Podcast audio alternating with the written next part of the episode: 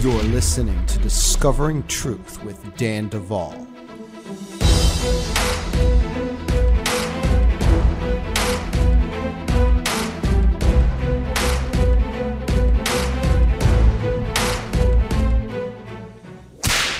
Hey, friends. Dan Duval here to remind you that danduval.com is the home of the Discovering Truth with Dan Duval podcast, where you can become a podcast patron for as little as $5 a month and help us keep this podcast going.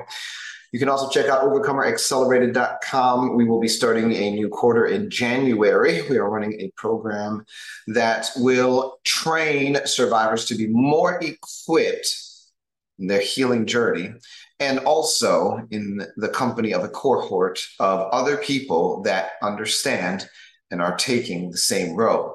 Uh, we are very excited about this new outreach, and you can check it out again at overcomeraccelerated.com. Uh, for those of you that follow the ministry at bridemovement.com, we do have the Bride Tribe Advance coming up. It is sold out, but you can get a ticket to stream online or purchase a day pass, which means you'll be able to attend the conference in person, but you'll have to find a hotel somewhere else. Uh, and, and, and that is found on the conference page at bridemovement.com. We got a great podcast for you today. We'll see you on the other side. Those were your announcements.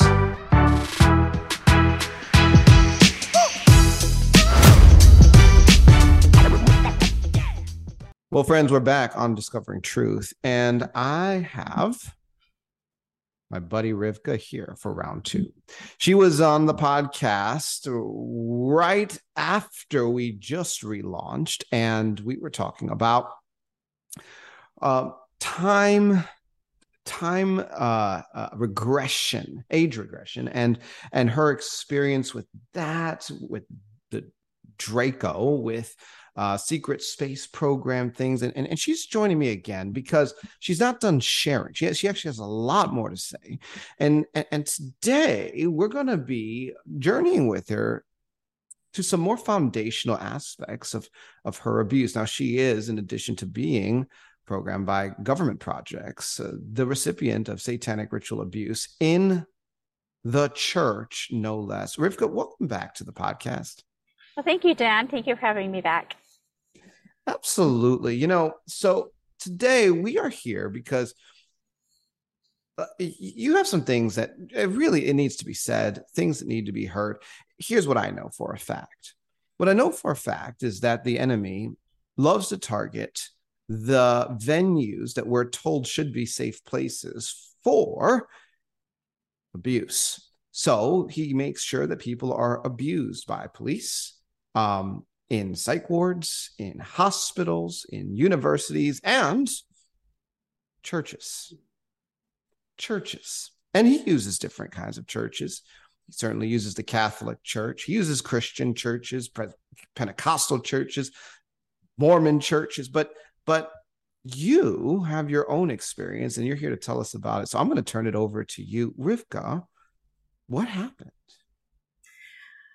Well, I was raised in a mainstream denomination, um, the Church of the Nazarene, as a pastor's kid, and a there were things that didn't quite make sense. I knew something was going on, um, but to everyone that looked at things, they thought we had the perfect family.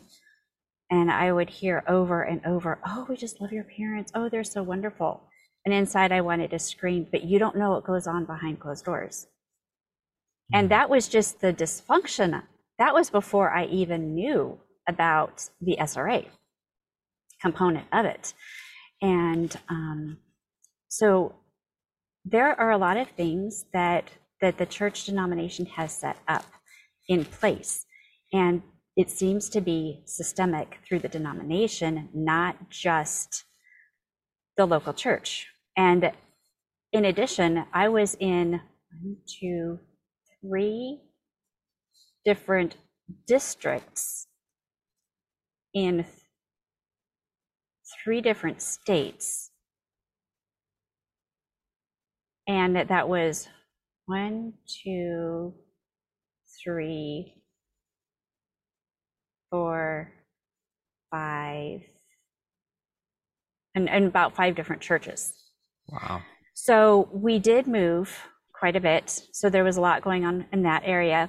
It did take me a while to realize what was going on, but I can, with things that I know, give you a timeline of what was happening.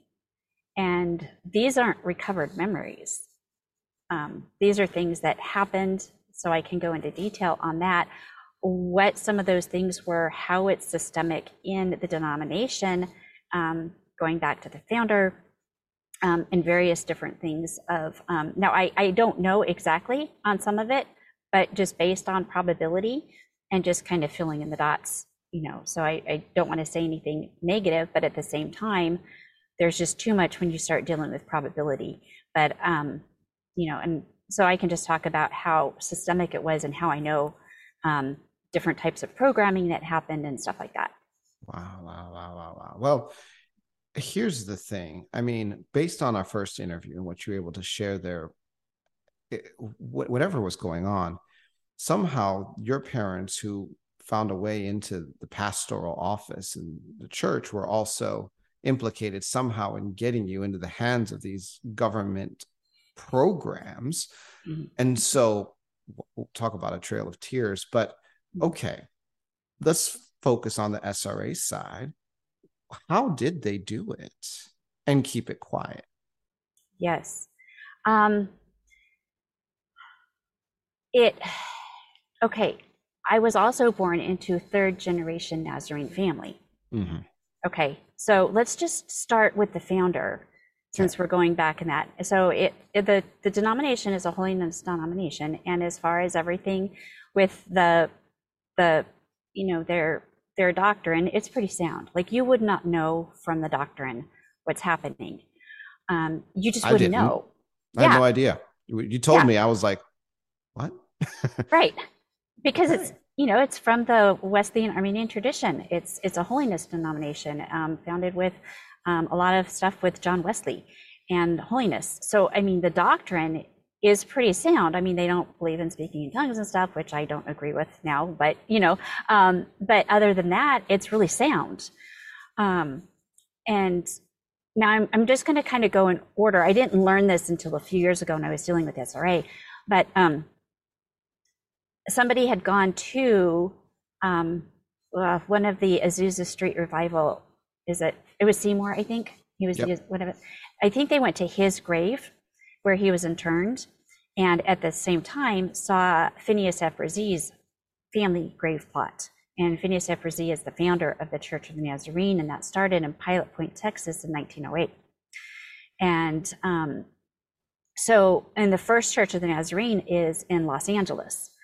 And I've also been a member of that church. Um, anyway, that's fast forwarding a lot of time. But um, the first Church of the Nazarene started in Los Angeles, actually um, Seymour was brought to the Church of Nazarene in Los Angeles to preach, and they shut him out. And then he went to and started. It was the Azusa Street Revival. So they were way against um, speaking in tongues, even though it was called the Pentecostal Church of Nazarene and, and the Holiness Church of Nazarene. But they did not believe in speaking in tongues from the beginning. So anyone who says the Nazarene Church believed in it then, they don't know their history as far the inside people, we know that was never the case. And there is a huge, they're, they abhorrently against speaking in tongues. Um, and so, um, so from the history, from the beginning, they were against that. So this was the denomination that kicked him out. Um, and, but apparently at the grave plot, and I have pulled up the the plot and I can't see it, but on his, they said brother, but I think it's a son. Um, there is a round circle that you can kind of see from the grave plot, but it's not close enough. But the person that was there said that was a Masonic symbol. Mm. So Phineas F.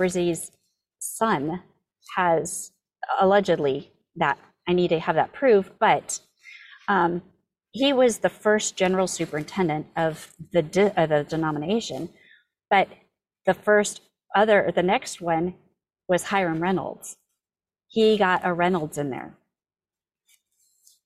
So if you and and and and the significance of that listeners is that um, Reynolds happens to be one of the surnames used by what you would call Illuminati bloodlines. That that's the significance of the Reynolds last. Now, not every Reynolds I've met is clearly connected to the Illuminati, but some are. So please continue.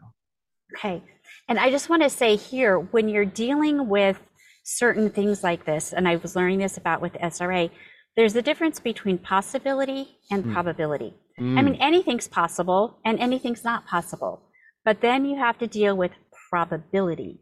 And when you start putting these things together, there is a probability when you have the first general superintendent of a denomination that's a Reynolds. What's the probability that that person is a bloodline Illuminati actively doing stuff? Especially wow. when you start looking at how things are set up in the in the church. Um, so there's that. In the 80s, I was told by the mom, the surrogate mom, or the mom that raised me, that Debbie Reynolds, who is a famous actress, and Carrie Fisher, who is her daughter, were related to the general superintendent of the um, of the denomination. And at one point, a few years ago, I looked up on Wikipedia and somehow there, there was a connection. I can't find it now, but Debbie Reynolds is a daughter of somebody who was in the Nazarene church, but the mom, but now it just says the mom. Before it was the mother and dad. Hmm. I mean, something changed in Wikipedia and I don't have the proof. Okay. But, but, and I, I can't even prove that they are related to this person, but it was common knowledge, at least among the pastors and their wives, that she was related to the general superintendent. And so, if you know anything about the Illuminati, anything about how you get to be famous or whatever, plus she was also, um, so here she's in the Nazarene denomination, Debbie Reynolds, and she's also um, Job's daughters, part of Job's daughters. And all right, so I can't prove that, but that's just an interesting point. Of, but she was, and even on Wikipedia, though, it does say that she was in a Nazarene family. Okay. Okay. Um, all right. So, all right. Now, going now, some of this I didn't know until I was doing the healing process, but it also connected with with with things. Um, now, at the time, they're not doing this now, okay. but in the mid 70s, and I don't know when it started, but in the mid 70s, probably until the late 90s or early 2000s, there was what was called the Pastors and Wives Retreat.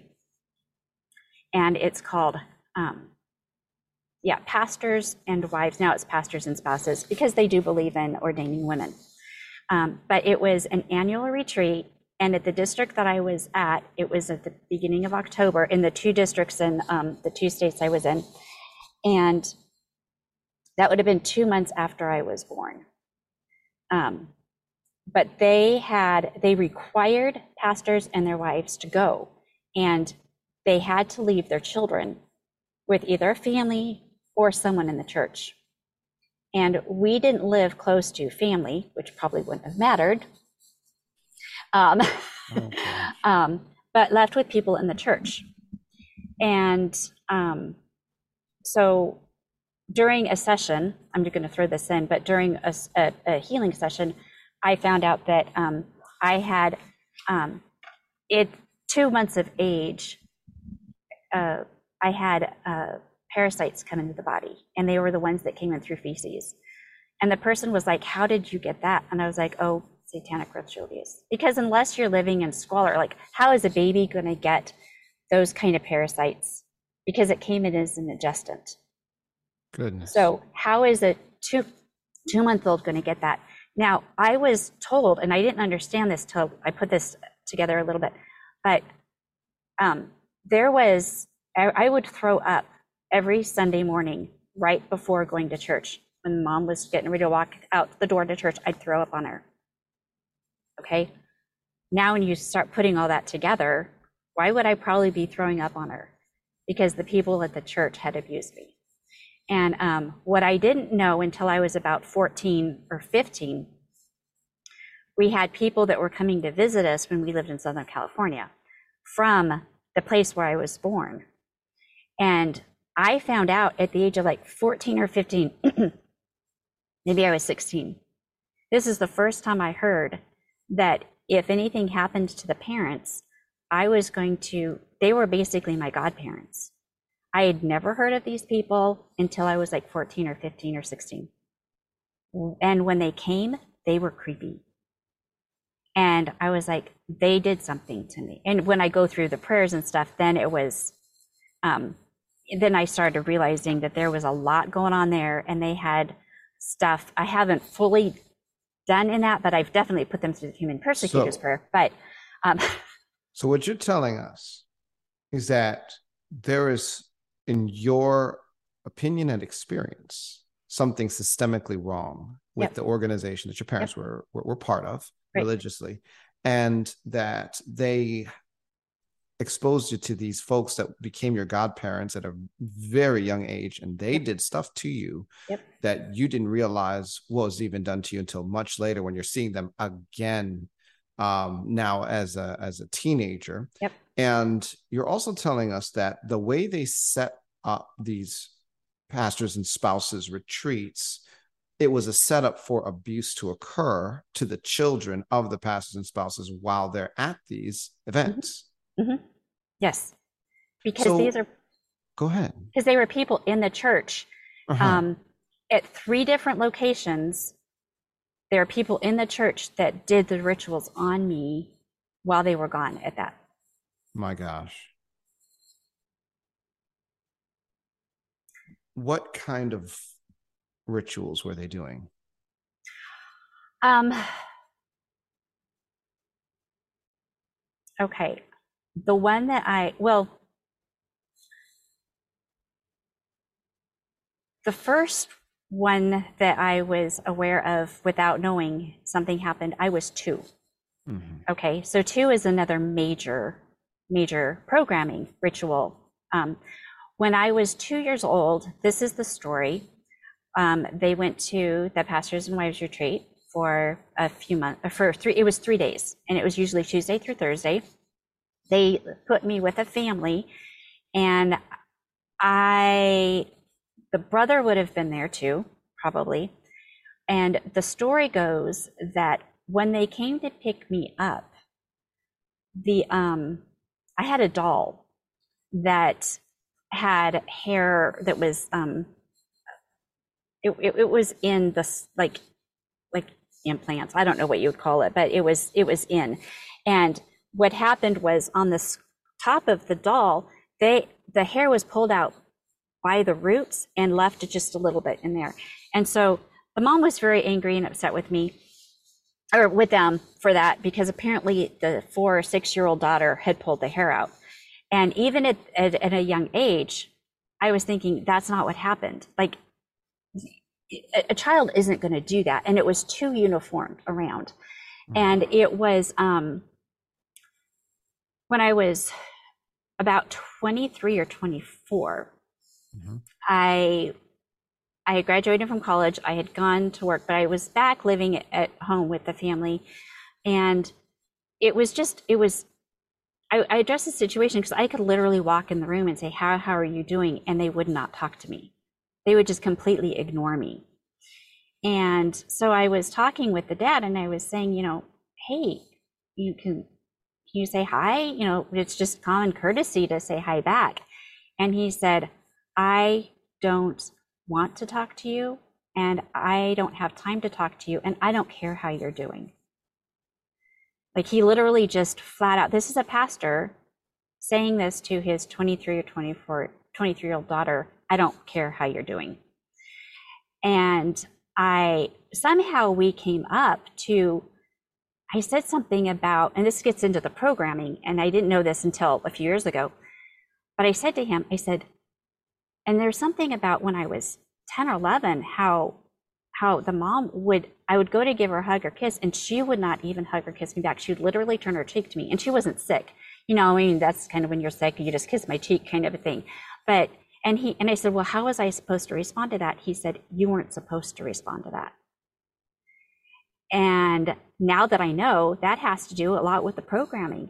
Mothers are not, for the satanic ritual abuse, the mothers are not to give the chosen child any affection. So this conversation went a step further and he threw in my face. He said, When you were two years old and we took you to the so and so's house for three days, we picked you up and you snubbed us for the next two weeks. Okay, first of all, who's the adult here? Right? like, I was two. He's an adult. Get over it. That he was still holding that against me, but that was information that I needed to know that that was a an abusive situation, they used that doll to traumatize me and to like they they connected me to that doll, but they also um they also I mean it was a they they they was scared me and stuff because of that doll. But that was telling me that something happened and that was um when the Lord told me to do the healing eight years ago, I knew the first thing to do was I needed to destroy that doll. And wow. when I did, I thought, oh, I'm going to have a little reprieve, you know, all this. No, maybe 30 minutes. And then it was, how dare you? You did what? I mean, because I destroyed any, there was a connection to it, but I destroyed any evidence of proof, even that could connect it. But I mean, it was, um, but I had I had clues. But then when I went back to pray through it, um, there was stuff, and then I was reminded several years after. This was when I was starting to put the SRA pieces together. I said something about that family, and the father says, "And you remember that their daughter, that had pulled the hair out of the doll, had lost her leg in childbirth." Okay, Dan, how many children in the 70s were losing their limbs to childbirth. Like to me, I'm just thinking, what sort of ritual went happened that she lost her leg in childbirth? I mean, there's just too many things. Like, like maybe it was natural, but I don't know. It just seems fishy. So, so okay, kind of just so putting this all together. You, you know, it, there, there, there's um, there's a ritual that's being done, or several over a period of two days when you're two that involves a doll. Mm-hmm. And you had that doll in your possession throughout your life as a reminder of those rituals that mm-hmm. were being done. And whatever happened when your parents picked you up after this period of time, you were not connecting to them. And frankly, throughout your life, they didn't really connect to you. There was a, a complete omission of of comfort and, and care from the mom. And you got a clue when you were like 23 as as as to what's happening but i mean do you have any other specific memory recall of that what they did with that doll or this is pretty much as far as you've gotten on holding as, that together yeah as far as i've gotten on holding it because what i did was when i did go through the prayers mm-hmm. i would going through praying and forgiving the people and I mean, we're talking massive abreactions yes. all sorts of stuff going on mm-hmm. um, and i do remember two programming times it wasn't church but it was family okay. would you like to hear about those sure tell us i didn't understand until later but these were memories that i had um, I had, so this was before I was, so I was about two. I was sitting, the mom was changing the brother's diaper, and I was sitting on the coffee table watching it. So I, he was probably, I don't even think he was crawling yet, which means that I might not even have been two. And so I was looking, and while I was, I was facing the window because the couch was in front of a window.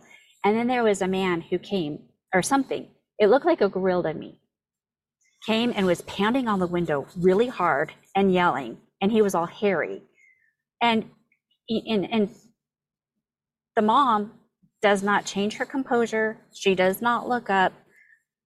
I see what she's doing. She doesn't change anything. that scared me because she was did so I ran to my bedroom, crawled under the bed, and I stayed there for what seemed like for hours, and she never came to get me. And when I came out, now I know I felt different coming out, but I dissociated. And so I felt different because I felt something and I felt this abandonment thing. I didn't know what that was until years later. Another thing that I didn't understand, um, I well, and as as I I was trained in child development, so I know that one of the things that children do at that age, they look to the caregiver to see if they are going to protect them. They look at their responses, and that's what I did. And she did not even she didn't even flinch. She didn't even look at the window. And I was like, how does she not look at the window?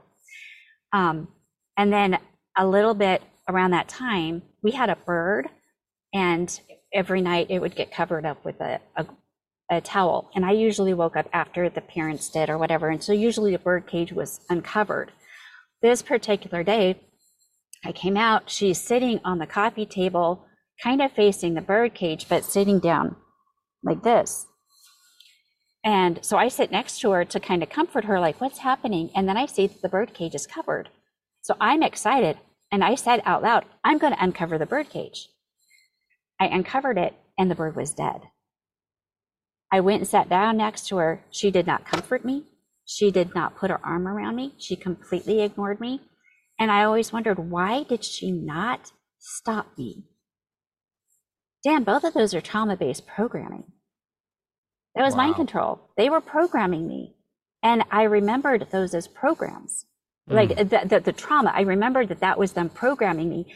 But I didn't know until I was starting to deal with the SRA and putting this together. I was like, and um, because it it doesn't make sense that a mom would not come after me because I taught kids.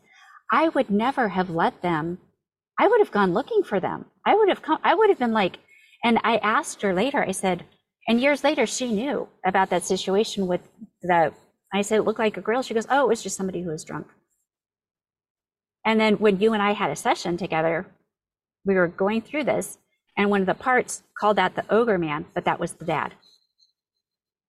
And so, um, so they they were they were programming me, and that was at the age of two. Goodness.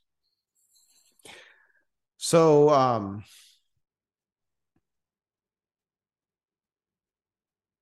clearly there was a lot more mm-hmm. that happened through mm-hmm. the years, right? Um, mm-hmm. I assume that, yeah, you know, and, and, every person that is on a healing journey is at a different place where we, you know, may have more or less of the physical memories, more or less of the astral and spiritual memories, which um, is another thing that is needs to be understood like that people that are going through programming and SRA will have memories from different realms and all are valid. Uh, you, you, were mentioning to me before we got into this that you started to connect a lot of dots once you got to college because you went to um, was it was it the the seminary for this denomination? Uh, it was one of the regional universities. Okay. Well, and, and, yeah. and what, what, what, what happened when you were there that caused you to connect more dots? I didn't realize until later when mm-hmm. I started knowing about the SRA. Yeah.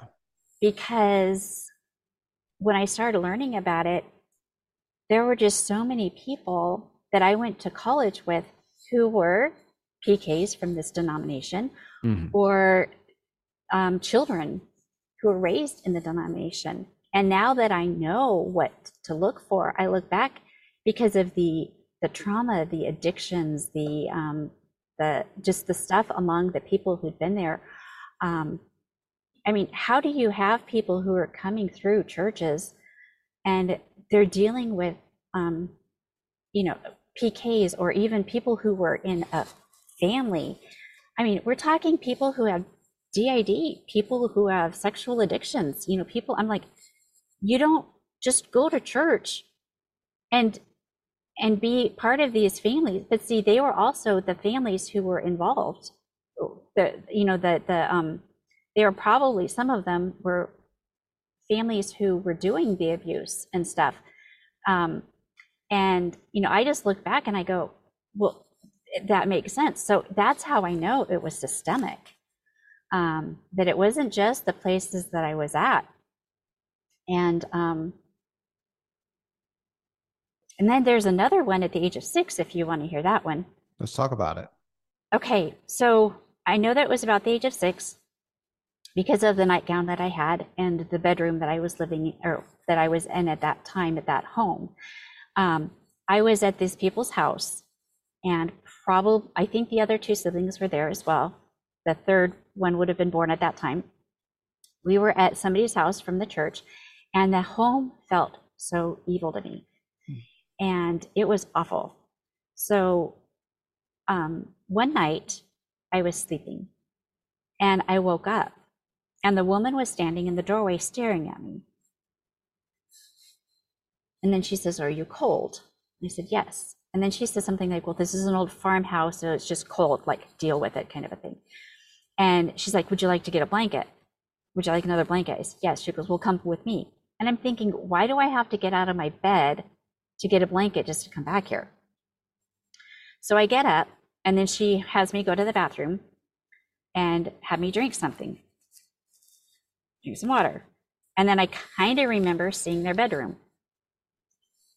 Then the next thing I remember is I'm walking back to the bedroom where I'm sleeping. She has the blanket, and I'm walking, and I cannot walk straight. I am ricocheting off one wall to the bookshelf to the wall several times. And I told her, I said, I keep running and I keep bumping the wall. I can't walk straight. She doesn't look at me. She says with a really horrible, cold sounding voice, she goes, That's because you're cold. And she puts me in bed. And that's all I remember. Until I started doing, and now this was on one of those three day things. This was during, this was people in the church. This was during the, um, the, the pastors and wives retreat. And um, when I was doing and reading, I think I was reading Rich Breenmeyer's book, well, some of the stuff I was doing, but I think it was that one or one something I was reading. They program you majorly at two, and that's where you become a Christian. Because when I want to say when I became a Christian would be two. I always know it was two. I don't know how I know, but it was two. And then another one is at the age of six, and they drug you. Mm-hmm. So I started going through and praying. Did they drug me? Did he rape me? You know, like all these things. Massive abreactions to that. And in my, when I started putting the pieces together about the SRA, I asked the dad just a couple of questions, not too many. But I had asked about something about that family at the age of two with the doll. And that's when he said about the leg on the little girl. But I think in that conversation, I said, Do you remember the so and so's? He said, Yes. And I said, something felt really evil there. And he goes, Oh, yeah, well, their son had lots of problems. Like he was, like something like he was demonized or something. And I'm like, So he knew something was up with that family, and he still left me there. Good. Um, and again, about the whole denomination thing, um, I was conceived or mm-hmm. implanted in Colorado Springs. That's where one of their um, theological that's where their theological seminary is. Well colorado springs and norad you know so and just and it's a huge place for mind control and programming. And um, do you want to go with a certain well-known christian psychologist and how that person is programming people. Do you want me to go there? I mean, this is your story. Like I'm just an interviewer. I'm, I'm sitting here. I'm listening like everybody else. You know, I mean, I'm not. I'm not gonna put a gag in your mouth here. You know, if okay. you want to go there, you know, okay. you, you tell your story.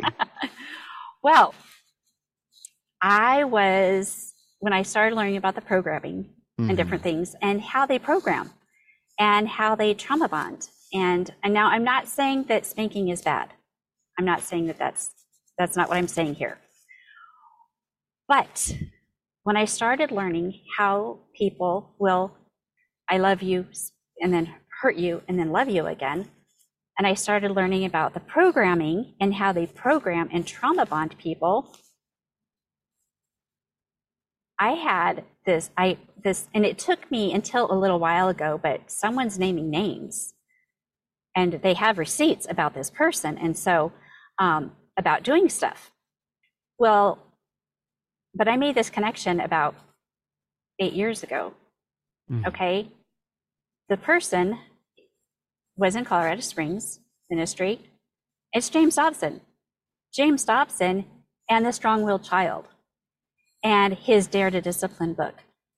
He basically taught a whole bunch of Christians how to keep the mind control and the programming for strong willed children. How many strong willed children are actually satanically, ritually abused children in the churches?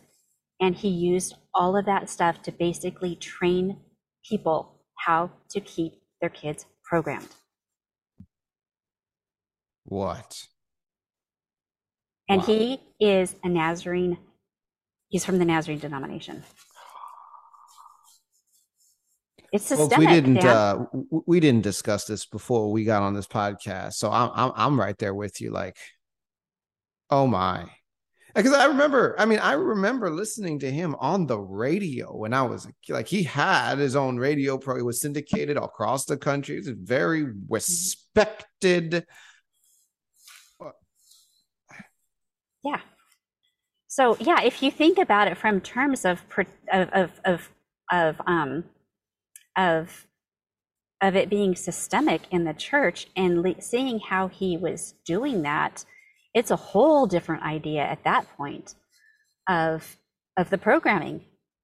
Here's the thing, though. I mean, if there's one thing I'm, I'm I'm well aware of, but at this point, there are a lot of survivors, people that have been through SRA, and and they're all over the country. And one of the biggest reinforcement mechanisms is is related to black white, good bad, the the, the dichotomy that sits in the system where where you tell a person if you're bad you're going to go to hell god hates you you can't be this kind of a person because then the consequences are extreme and then you make that same child go through rituals and evil and dark things and do all this stuff. And then the child has to be torn between am i the good little christian kid or am i this child that's been abused and hurt and forced to abuse and hurt others?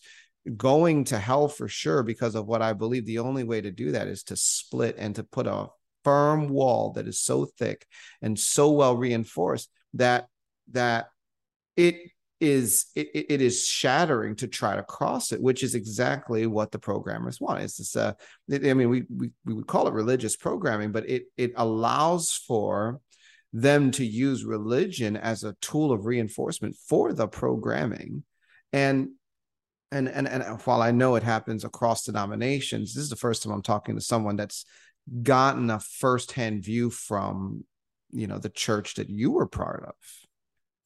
Mm-hmm. Wow. Yes. Yeah. And and when it's in the church, the Mhm. way that they twist scripture, My gosh. like for example, they take the don't gossip rule and they turn it to the no talk rule. Well, they kind of seem to forget that in some of Paul's writings, he is sitting there talking, so and so defrauded me or whatever, have nothing to do with them. So Paul even isn't protecting the abuser, but there's this whole thing about protecting the abuser.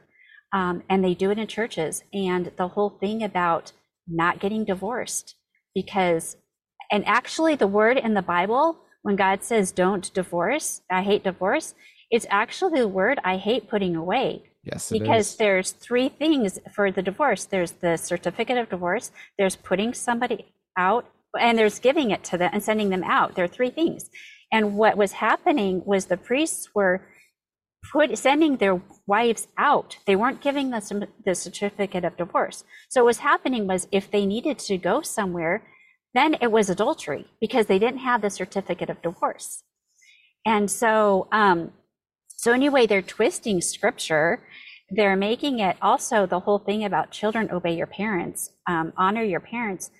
Basically, they're saying stay in an abusive relationship. Now, when you're an adult, it's dishonoring to your parents to let them to continue abusing you. Mm. You're actually dishonoring them if you're letting them abuse you. Like mm. there's no how do you honor your parents if you're letting if you're letting them treat you badly. Um, but there's just such twisting of scripture like we keep things in house.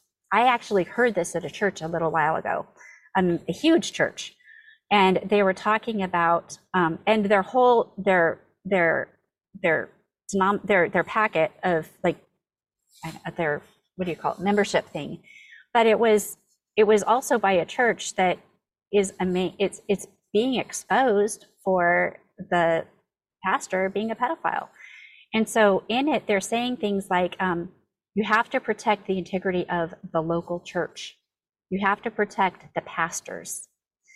When you start hearing that and it's not about jesus christ. You have to protect the you know so you don't talk. We do things in house don't take people to to jail.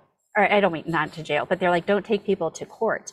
Well it's one thing if somebody if it's a financial thing but what does that have to do with when someone says we take care of things in house well how are you going to take care of pedophilia? How are you going to take care of this stuff? You take care of it in house that means they're covering it up it's no different than what we hear in the Catholic Church on what they're doing. So I'm even hearing this in a mainline denomination, or it's not a denomination, but a church that's very well known that I went to. And, I, you know, I'm not going to go back, but those kind of things when you see, um, and there's also an interesting thing um, when people are doing spiritual warfare, a lot of people are handlers and that's what I found that a lot of the pastors, they were involved in it, but they were handlers. Um, and and the programming and the religious thing and the the words that they say. I'm and the fact of the matter is I had so many um, men or males, real men wouldn't do this, but males, like in the church um, just really abusive relationships, um, or they would be abusing their wives. Or I even had married men in church hitting on me, standing in front of their wife, and and they were being protected.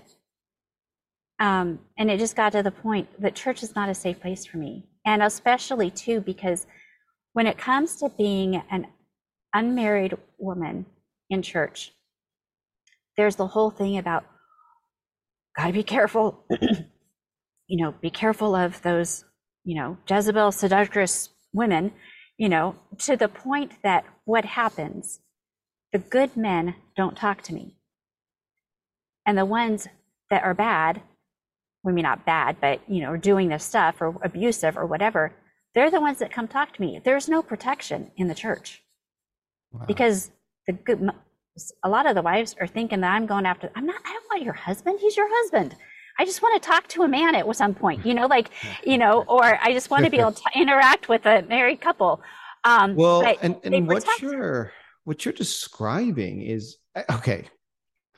It, you know, it, it's so interesting. So God had me start an e church in 2016, which was an epic fail out the gate but then we fixed it, used a different system, and it started to grow and, and become more successful. And and and then uh, last year he had us plant locally, and I realized, wow, this is not for the faint of heart. This is a tough job.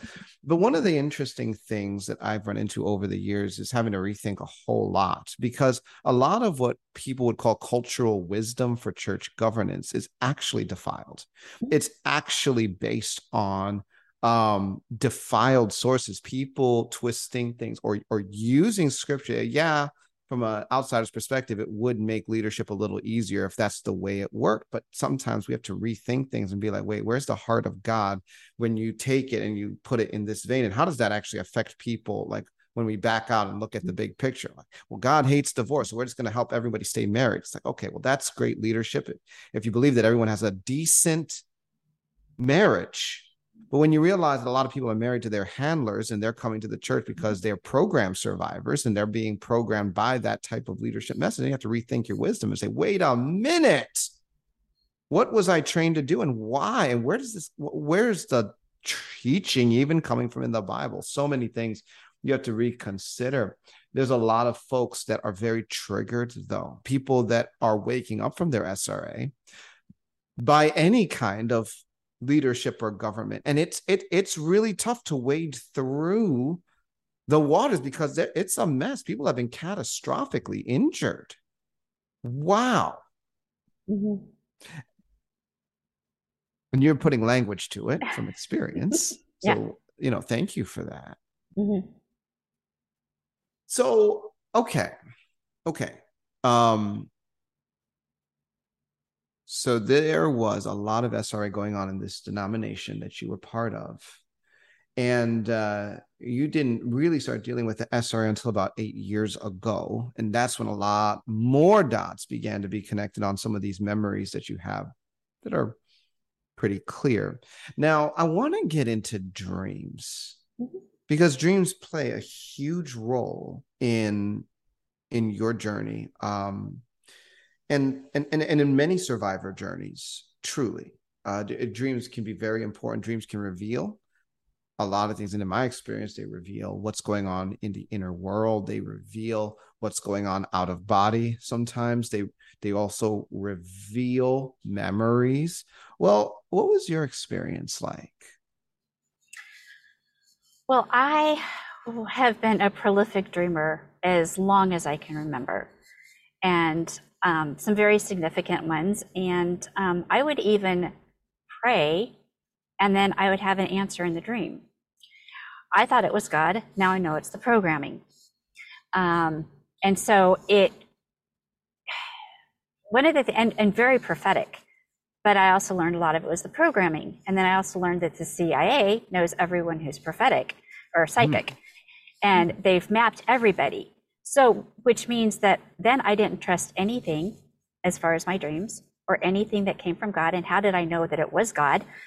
And anyone who wants to give a prophetic word, I'm like, how do you're not dealing with programming and and and voice to skull. So there was just a huge, you know, anyway, some of that. But with the dreams, I was very interested in them, very interested in um, in dream interpretation. And uh, when I started doing, I started dream interpretation and um, doing some of the Christian stuff. And but when I learned about the SRA and I learned that there are different types of dreams, dreams that are programming dreams, SRA, DID dreams, then I became very concerned about even Christian interpretation because if you don't know some of this stuff, you can be re- reinforcing the programming. And how many of these Christian people who are doing dream interpretations understand spiritual warfare, but they don't even touch on this, which makes me very highly suspect on it. And um, and and some of the reason that I would really like to talk about this is so that people can understand. Because, for example, if you have a dream of seeing your childhood home mm-hmm. and the house is green and there's the number eight on it and you were raised in an abusive home and it was very difficult for you.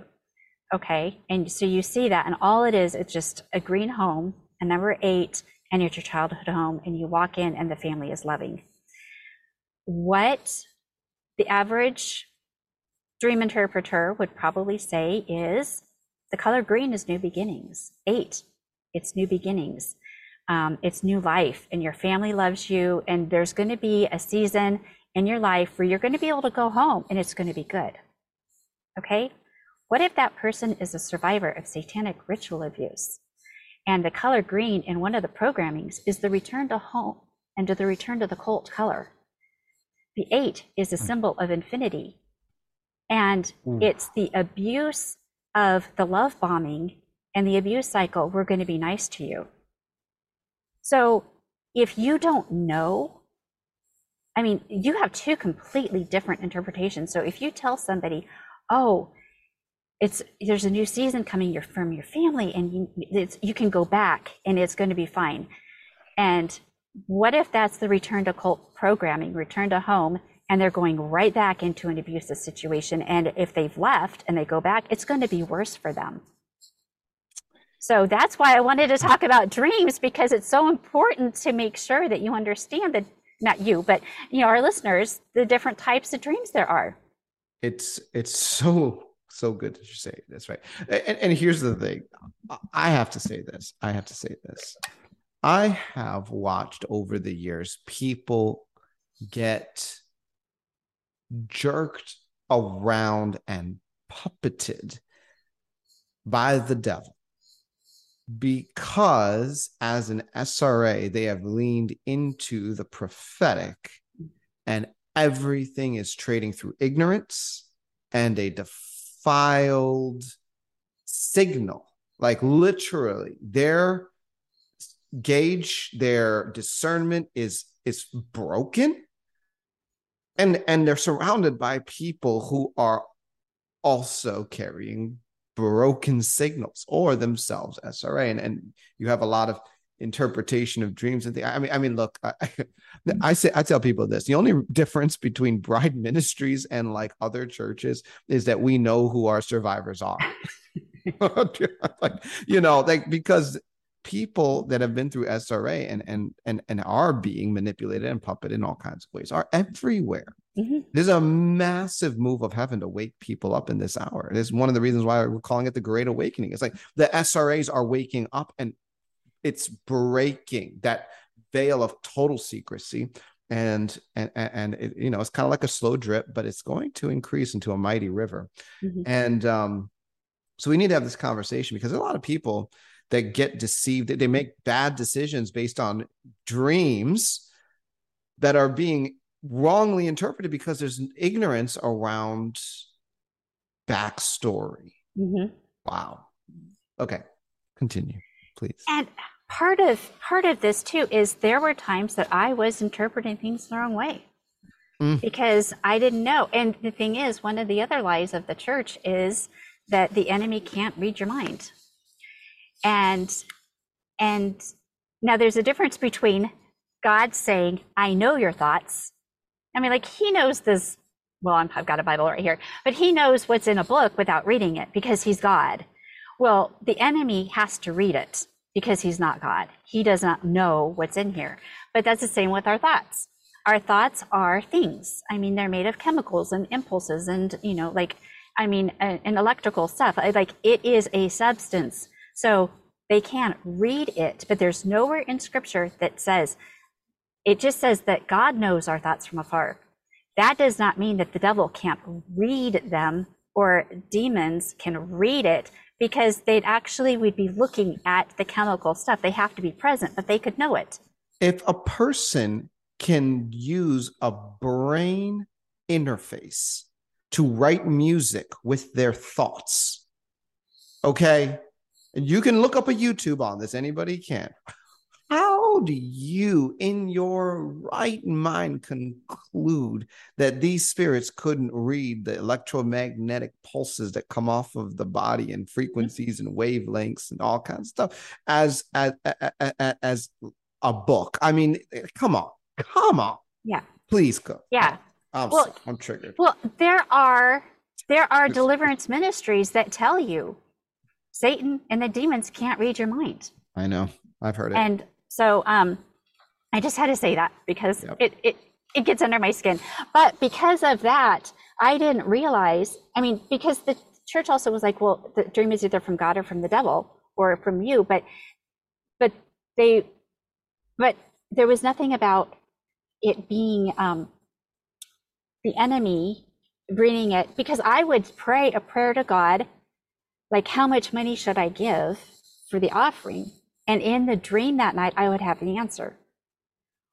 Well, that was before I knew about the programming. So what happened was when I learned about it, I had stopped looking at my dreams and stuff because I wanted to deal with the programming because I knew that there was because I was like you were talking about just being puppeted and doing you know certain things that um, you know because it, it, can get you into some trouble.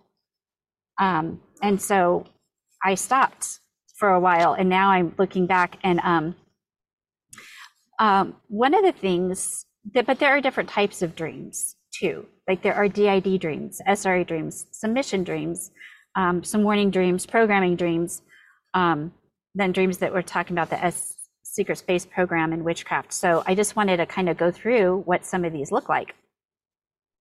And um, so I have, and just the um, military stuff. Um, so I have quite a few dreams. Mhm. Um, so I'm just going to kind of go through some of these. I've kind of made notes, and I'm just going to go through in the order that they're in the book. But I've, um, but the first one that I wrote down when I started recording my dreams, um, I it was talking about part of it. There were demons attacking me, but there was also a war that were going on, and it was doing with planes. And so I was talking about the explosions and different things, and um, and it says the dream ended, and another war battle dream where I was involved in the overthrow. Um, this is back in 2002. Um, so here I'm having dreams of being in war, and there's a theme of that. But of course, I didn't know the theme because I would write it down, and I was at this time thinking symbolically. Okay, it was probably a spiritual word. it's got some different things going on. Um, and then, okay, so this is 2002. Um, before I went to bed that night, I asked the Lord for a scripture verse, and this is what I, I, I got. It was Isaiah 41, 15 through 16. See, I will make you a threshing, threshing sledge, new and sharp, with many teeth, and you will thresh many mountains and crush them. Reduce the hills to chaff, you will winnow them, and the wind will pick you will pick you up and uh or pick it up, I guess. Maybe I didn't write it right. Anyway, a gale will blow them away, but you will rejoice in the Lord and glory in the Holy One of Israel. So I had that, and then I had this encounter the next day. And I just want to say, when I say dream, what a lot of stuff that I'm finding out is that some of these aren't to be interpreted, but they're very literal. Mhm. Um, either visions, or it's a memory, or it's a part, or something. Um, so this, um, so this dream happened the night after that. I was moving the bedding where I was house sitting. So that was a real thing. I was really house sitting, and I was actually having a dream there of that. But so there was a cat that jumped off the bed to the floor. I uncovered this looking animal. It was um, kind of um, reptilian looking thing. It was black and red striped. I didn't know what it was, thinking about how to get rid of it and who to call. I realized it was demonic. I began to rebuke it, and it squirmed, it got bigger, and turned into a man. The man was wearing black and red. I began to rebuke him. I didn't let I didn't let him talk, but he just stood there. He was very handsome, yet powerful and foreboding. In the name of Jesus, he still doesn't move. I pled the blood of Jesus, still didn't move. At this point, I was getting really nervous, and I said, I'm a child of God. I belong and serve the one who created everything, meaning him. And um, anyway, he shrank and went away, but I knew that that man was Satan. And I had told this to the dad after it happened. And and this was before I knew all the stuff. And I told him, he said, No. He goes, that must have been one of he goes, Satan is not omnipresent. That must have been one of his generals or something. He said, because you're not important enough for him to show up to you. Oh, really? Now that we know about the marriage to Draco and all that, not important enough for him to show up to me? The night that God gave me that verse about being a threshing sledge. Okay. So, I mean, that was actually not really a dream. It was more of an encounter, but um, that makes more sense knowing more about Draco. And we'll Wow. get to some of that later. Um, I'm not going to talk about this, but I have recurring dreams about being having a wedding, but the marriage not being consummated, or the the marriage ceremony being interrupted with a war or something going on. Um, but that'll make more sense later. Um, now, this was interesting. Um, okay, so I was in some sort of a car race, and it ended up being a chicken fight. And I lost three times in a row, and people were mad because they lost money on me. Um, and so, anyway, there was just more on that. But they lost money on me in a bet. When you start looking about all of the stuff being sold, you know, the different kinds of things, this is probably a real thing that was going on. People were mad because they were betting on me to do something. Um, again, it's not symbolic, but when you know about how they do things, how they sell people, or how they're doing all this sort of stuff, um, that's not an unrealistic thing to be having those pieces put together. Um, another major thing, so in in college, I went on two mission trips um, to the to Russia. The first year we went to Russia and then had a two week trip to Kazakhstan. And so this was after the wall had fallen down. And so it was now no longer the USSR. And then I went back to Russia. The following year in 1995, I went back again and we were in Moscow and then up to St. Petersburg. Um, I wanted to go back, but I felt God say no. After I knew some stuff that I because of the mind control programming, it would not have been a healthy place for me to go for one. For two, I don't I don't know who told me no now. If it was God or the programming, but either way, I think it was protecting me because that would have been too much. But now with some other things that I know with Russia and trips and stuff, um, and also some generational stuff. Um, but I had this is I, I had a trip to Russia. Um, and I keep I kept having these um, recurring themes where I needed to go on a trip and I wasn't ready. And it was last minute and I had to go. And I have like five or six dreams that I wrote down that included Russia. Hmm. Well, now that I know mm-hmm. a lot of this stuff, these are actually trips, not missions trips for church, but a mission where I had to go last minute and I was getting sent to Russia. I have a lot of, and and even in the dreams, um, I kept going. God told me no, but I can't help it. I'm going. I don't have any power over it. And these are dreams in 2002. This is way before I knew about the SRA and the programming and the military programming and the trips. Now, Dan, in one of our sessions, you had asked me how many, how many of these three letter or these agents, alphabet soup agencies or whatever that I had been involved in. And I saw like three lines in my mind's eye full. Mm. Mm-hmm. All I said was a lot because it creeped me out. Yep. Because I also didn't understand at that I was trying to get my head wrapped around it, but I also didn't know how many of them. Um, I didn't know, am I just making this up? And how could that, how could I be part of that much stuff?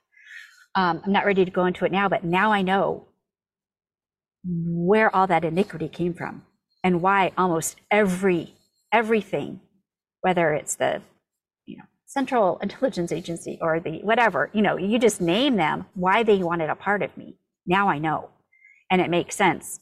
Um, but at the time i was afraid to tell you. I'm like damn i saw like probably every one of them on that list.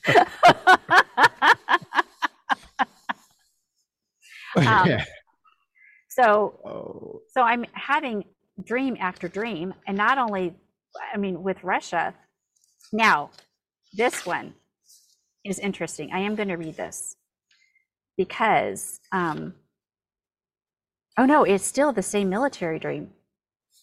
Oh, well, Hmm. Well, let okay. me let me say this. Let me say this. One of the one of the interesting things that we've run into, right? Dream injection is a, a real technology. They have different ways of doing it. Um, one way is to astral project.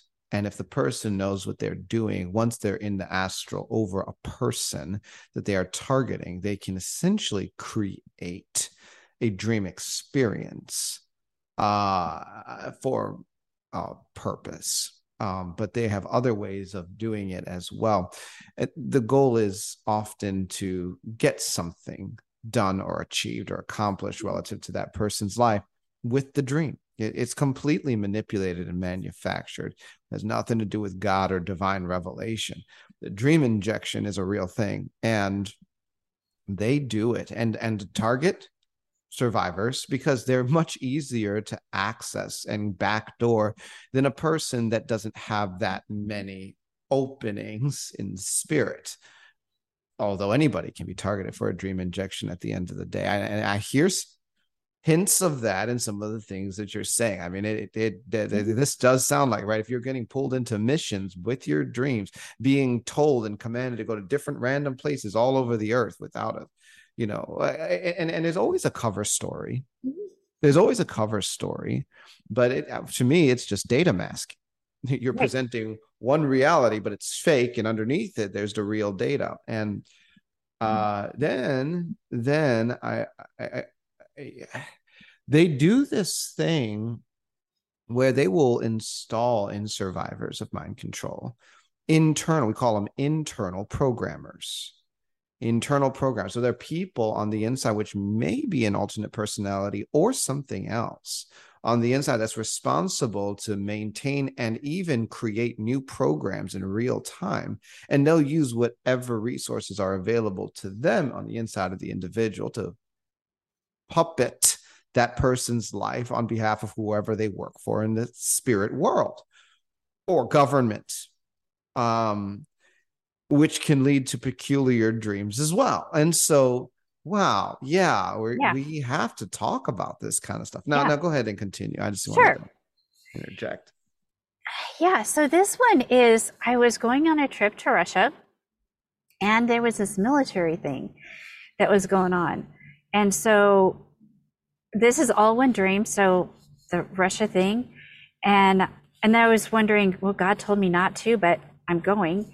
And so here there's this, um, so I'm at this place. There's a man in the military at the grocery store. So then I'm walking to a place with him. And so we get to this house. And at the house, I go to the restroom on two occasions. And the second one, a woman crawled out of the cupboard and scared me. Hmm. Hmm. Hmm. Coming through a portal, maybe? Um, so I went to shake, so I went back and I was shaking hands with people coming into the house. There was a military man in uniform. He came up to me. He was flirting with me, asked if I were married.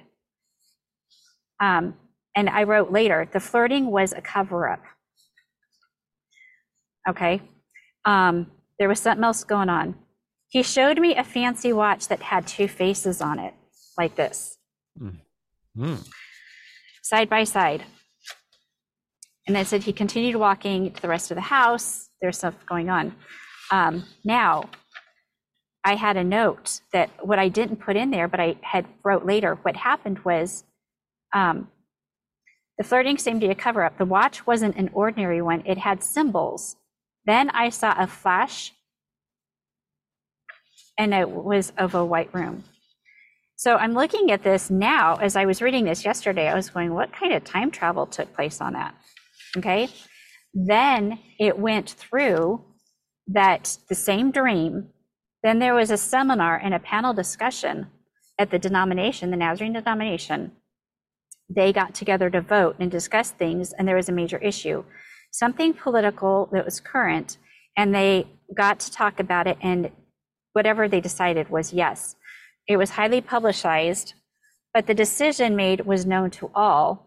But this is in the dream, so I don't know how it manifests in the natural. But the yes was opposite of what happened, and it was made by those who weren't voted on but were self appointed. So there, this dream was having something about military or whatever, but the Nazarene church was, it was showing what was going on behind the scenes versus the false reality overlay. And, but it, I, I don't know what to make of the two together being in that dream. Mm. But, um, but then again, who knows with the whole NORAD connection. Um, and that's not where the headquarters of the denomination are, but there's a major thing going on there. Um, but, and, and I just want to kind of say with the military thing, Yes. um, and there's also uh, another dream that um, that I had. I think I um, I was being chased in a foreign country. I think it was Russia, and I was trying to protect this little girl. But I wrote in my journal. I think I'm getting ahead of it, but but I want to put this in there. I wrote in there, I was being chased because I was a spy. now this is back in 2002 um, I, I, literally wrote that there. Um, and so there's nothing about that that is to be interpreted.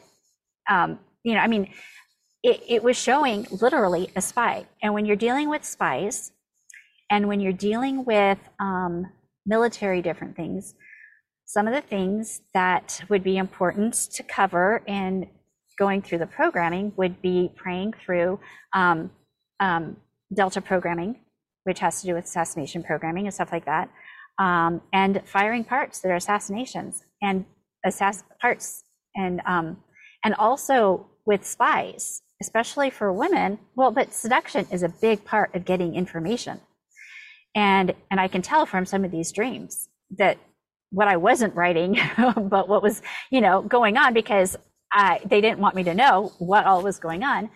But that seduction is a big thing. And one of the things too would be Black Widow programming or um, beta programming and firing kitten parts and um, firing um, uh, Black Widow parts. Because one of the things for Black Widow that goes really good with spy programming or with a spy is seduction. And then she the Black Widow female kills the male.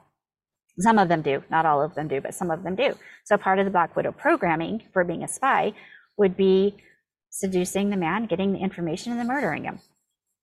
So, you know, these are just some things that are real as to what happens. And in these dreams, this is the stuff that that is showing up. And it's it's it, it, it needs to be dealt with and it's real. And um, I think what you're getting at is, you know, when you get some of this stuff, to try to allegorize it and reinterpret it as a positive message somehow is not productive. Right. It's not. Um, Hmm. oh, okay. And then I've had other dreams too of the Nazarene denomination doing stuff. So it was just and this was even before before I, I understood that. Um, I will, I want to cover what a couple of the DID dreams Okay. that looked like that I didn't realize. Um, I had quite a few dreams where I would be in a room in a house Mhm. and I couldn't easily get to another room. Like I had to go up a ladder to get to another room, or I had to squeeze through a tiny door, or uh, like go through the cl- cupboard in the closet, or something like that. Like I had to, I couldn't get, and I was trapped. And um, now I'm like, oh, well, those are DID dreams, you know, like parts in the system that are locked and they can't get somewhere. Um, Look at that.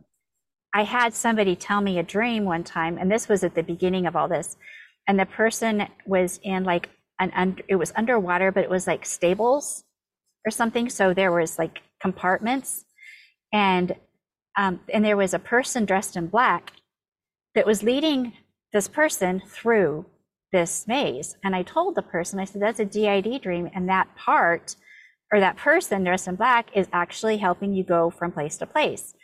then later I found out by reading one of Fritz Springmeier's um, books, he was talking about nexus parts. Nexus parts in the system um, for you, you, you probably know this, um, but they are dressed in black and they help lead people from one place in the system to another. Mm. And um, so, like, if you totally were to look at that from a different perspective, that would be a complete misinterpretation. But those are just some of the DID dreams, because um, I had quite a few of those. Um, and let's see here. I also want to cover Okay, some warning dreams.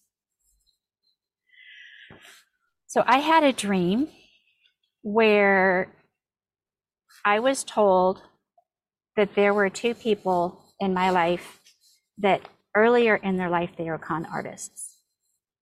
And in the dream, I said, you know, I trust them. They're people at my church. Well, come to find out, those two people were handlers. And that dream was actually warning me about them. Mm-hmm. But I thought it was spiritual attack to trying to come and undermine people who actually seemed like they were loving me, but they're actually handlers. Um, another dream that was a warning dream. Um, I was the dream I had gone to some sort of it was like a sports bar or something, and they had um, sporting things. Now I'm not into sports. I just it's not my thing. But in the dream, I had this strategy, and I was saying, "Oh, if if this happens, then this and this and this and this and this." And so I was just, and I was right. And the two men were, I mean, they saw that I knew what I was talking about. Um, but one of the men said to me, he said, You are coaching on one team, yet you're playing on another. Mm-hmm.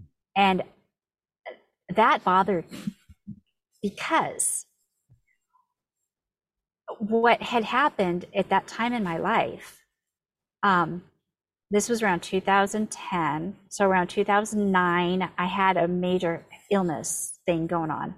And I prayed and I said to the Lord, I need the root of it because it almost killed me. And um, and in prayer, I prayed, and the Lord showed me a picture of a witch over a cauldron. I heard the word druids, and I saw a dragon. And so I had been going through and praying regarding the druid stuff. And I knew at that point, see, at that point, I already knew about the druids and their prophetic stuff and their all their stuff. So I was already knowing that generational lineage that I needed to clean that up. And when I had that, you're coaching for one team and you're playing on another. That was before I knew about the SRA, but that bothered me because I already knew the Druid stuff. And I was already wondering what what about me? What's going on? So I already knew at that point. Um, basically, anyone who's a Christian presenter who is SRA, you're going to be a double agent. You're a double agent for God and for Satan. And with that, there can be double agents for different, you know, uh, nations and countries and stuff like that. And basically, that's what that dream was telling me. You're a double agent. And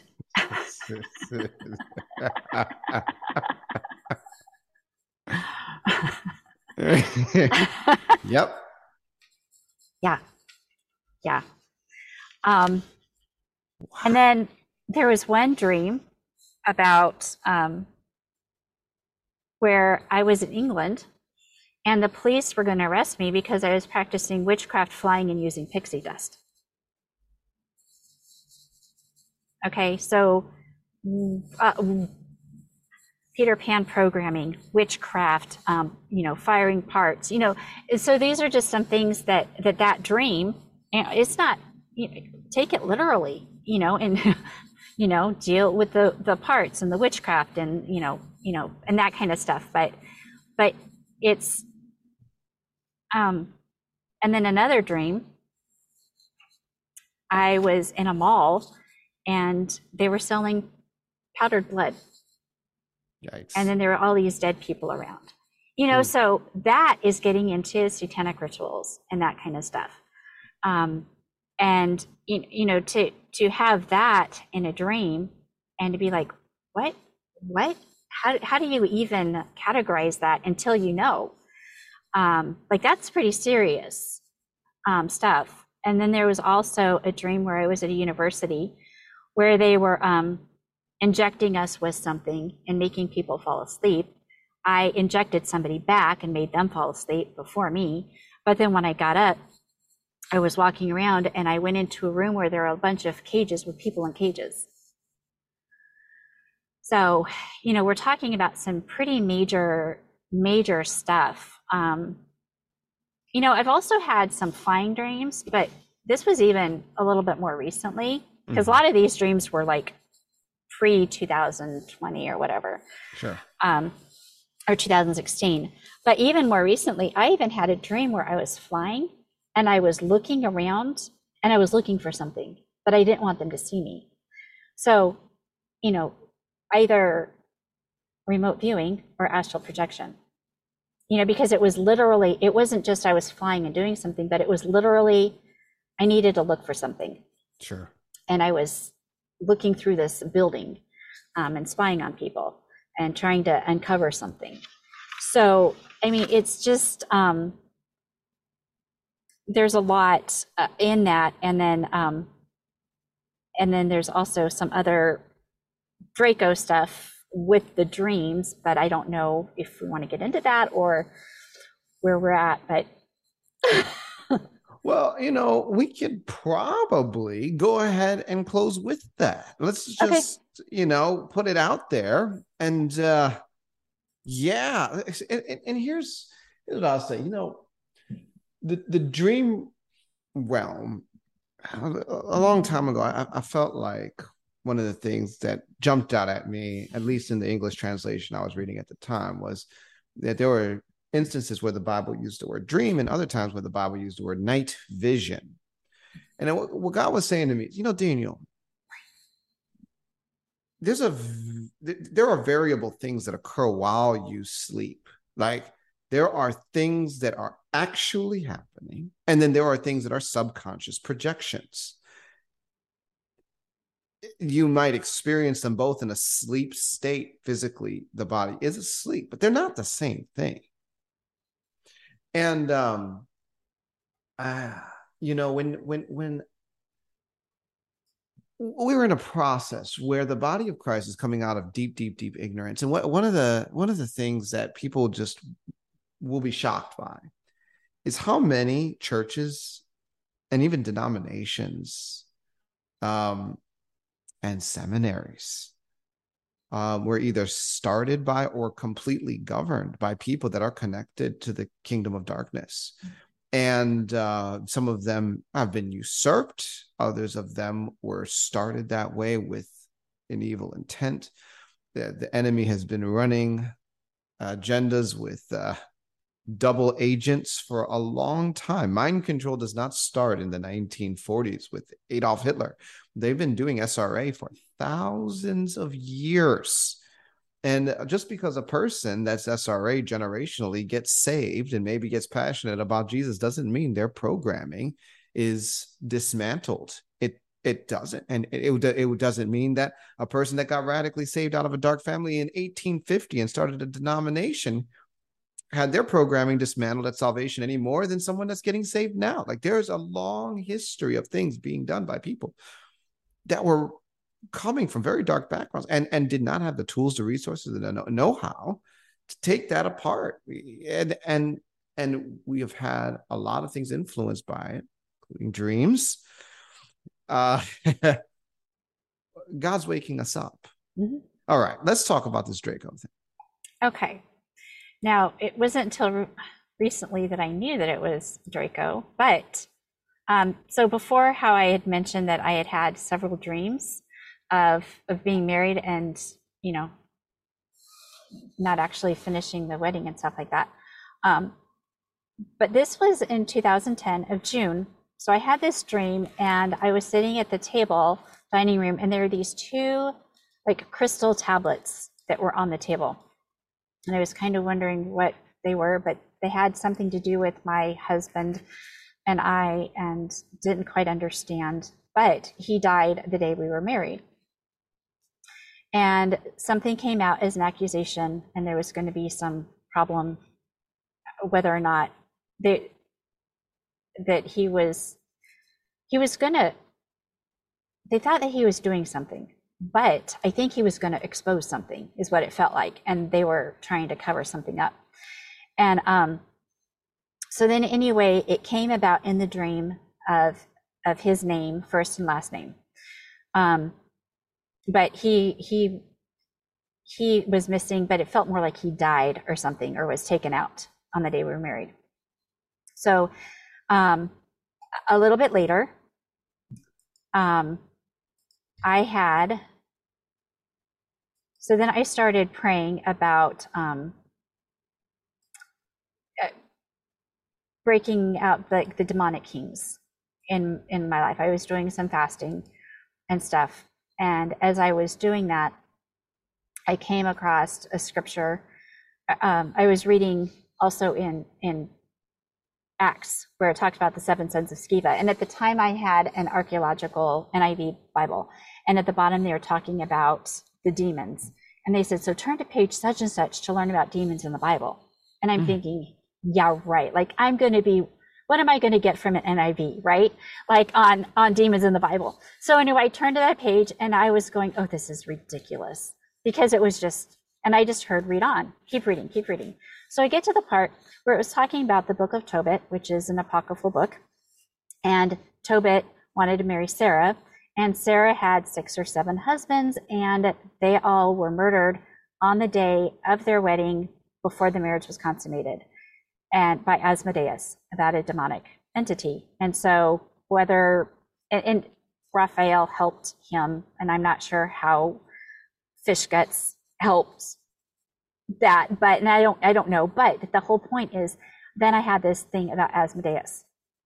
And so i was like okay so i prayed through that but i still didn't feel like i had taken care of you know for years. I was like i don't i didn't i didn't think asmodeus was root issue. Um yeah he confused that kind of stuff but it didn't seem right. Well so a few days later um i don't think I, I was going to bring it up here but i don't remember the date but it was a little bit after um june it was in july. I had i was i was um long story short there was some other stuff prior in the this dream but what happened was in front of me started floating this parchment paper about half a half a sheet and it was written in black in calligraphy. And it said know you this day know you away and it had the word signed comma something i could not read. Whether it was blurred or it was a language i didn't understand but it was written but i couldn't understand it. Signed something curses. And all along the bottom and like two or three rows were lowercase roman numerals of legal reasons why this demonic entity why this would not let me go. And i knew it had to do with marriage Mm. some sort of thing. Now i know that dealing with draco so whether or not asmodeus had anything to do with it that was the cover story. Because draco wanted me to think that it was something else to get off the scent of draco. Uh-huh. Those two crystal tablets on the dining room table also known in the secret space program is glass tablets. This is somebody i married in the secret space because any time that i go to try to deal with i mean i'll be a puddle of tears like Mm. like knowing that i loved somebody and i lost him i mean it's not just a dream. I mean Yeah. I, I, need to do more healing on this because that is a very traumatic thing. And it's, it's kind of hard. Like, how do I grieve somebody that I can't ever prove was there? But when I go back to that, I mean, it's it's a puddle. Like I'll just come apart. And and with that secret space program stuff, like I never wanted to marry anybody in the military. Well, all this stuff was happening. A lot of that stuff and some of those the the drugs like the Scopedex, which is one of those that is scopolamine and dexa whatever, but they use that together in um in the the space travel. Okay. Um, but a lot of that stuff started happening when I lived out in. Okay, now I'll say it because I didn't. It, it was in 29 Palms. I didn't know. I in all this research on the secret space program, I'd never heard of anyone referring to the Marines being involved until Tony Rodriguez's second interview with you. He mentioned the Marines. I'd never heard of that before. So I was just like, where's, I mean, obviously I would know because of my, my history, Mhm. but, um, but there's a reason that I didn't want to, to get married to anyone in the military. Um, and not only that, but I always had this feeling that I could never be married. It was like one of my rules. I can't be married. And, but see, with that happening on that, on, on another timeline and being age regressed back, that was instilled in me at the age of, el- around the age of 11. And so I knew, don't have, have anything to do with military. Why? Because they didn't want me to remember. Don't have anything. And, I, and, and with all these dreams where I would have, would be, experiences where I would want to get married and on the day of the wedding, there's going to be a war, the church explodes, you know, whatever. Like it's just, um, you know, over and over and over. But, and then if I was dating someone, I felt like I was guilty, like I was cheating, Wow. You know, and so it was just this horrible thing. Now I know that Draco was behind all of this, trauma bonding me to him through the death of this, this man. And there's so many connections of that. But he, um, but it, it was something that he, it, but it took me, see, that was 2010. But it took me like 10, 12 years to realize um, that dream and how it connected and how it connected to Draco and um, all of Draco's stuff behind not allowing me to get married and um, and killing off the men repeatedly.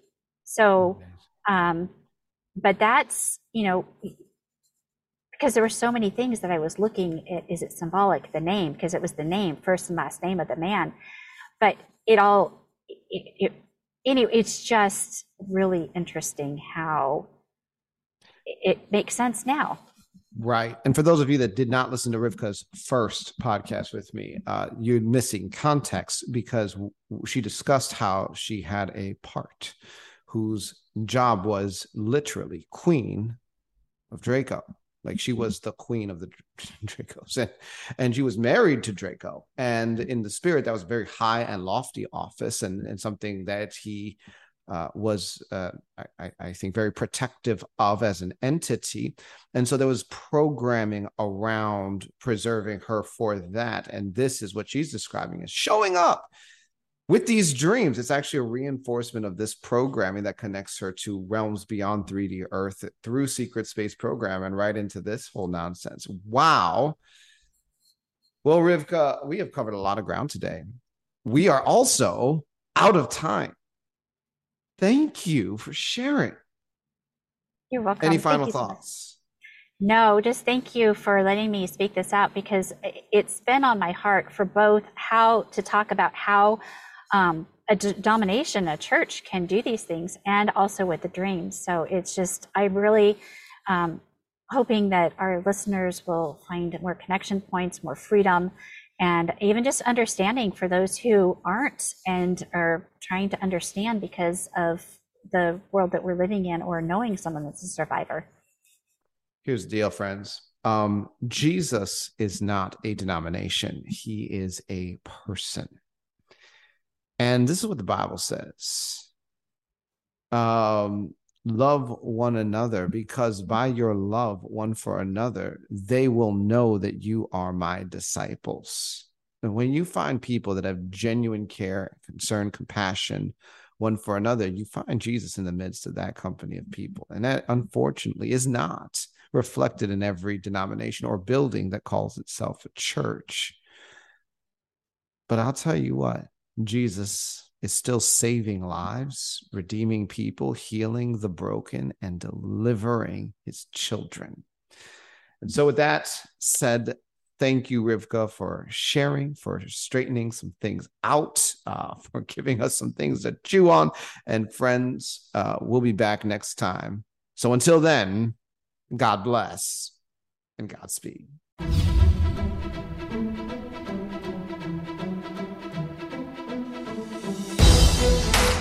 You've been listening to Discovering Truth with Dan Duval. Visit me at danduval.com where you will discover merch, books, and the opportunity to engage in our private social network.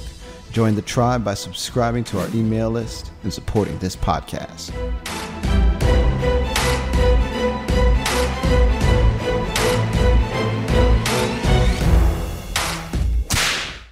Lucky Land Casino asking people what's the weirdest place you've gotten lucky? Lucky? In line at the deli, I guess? Aha, in my dentist's office.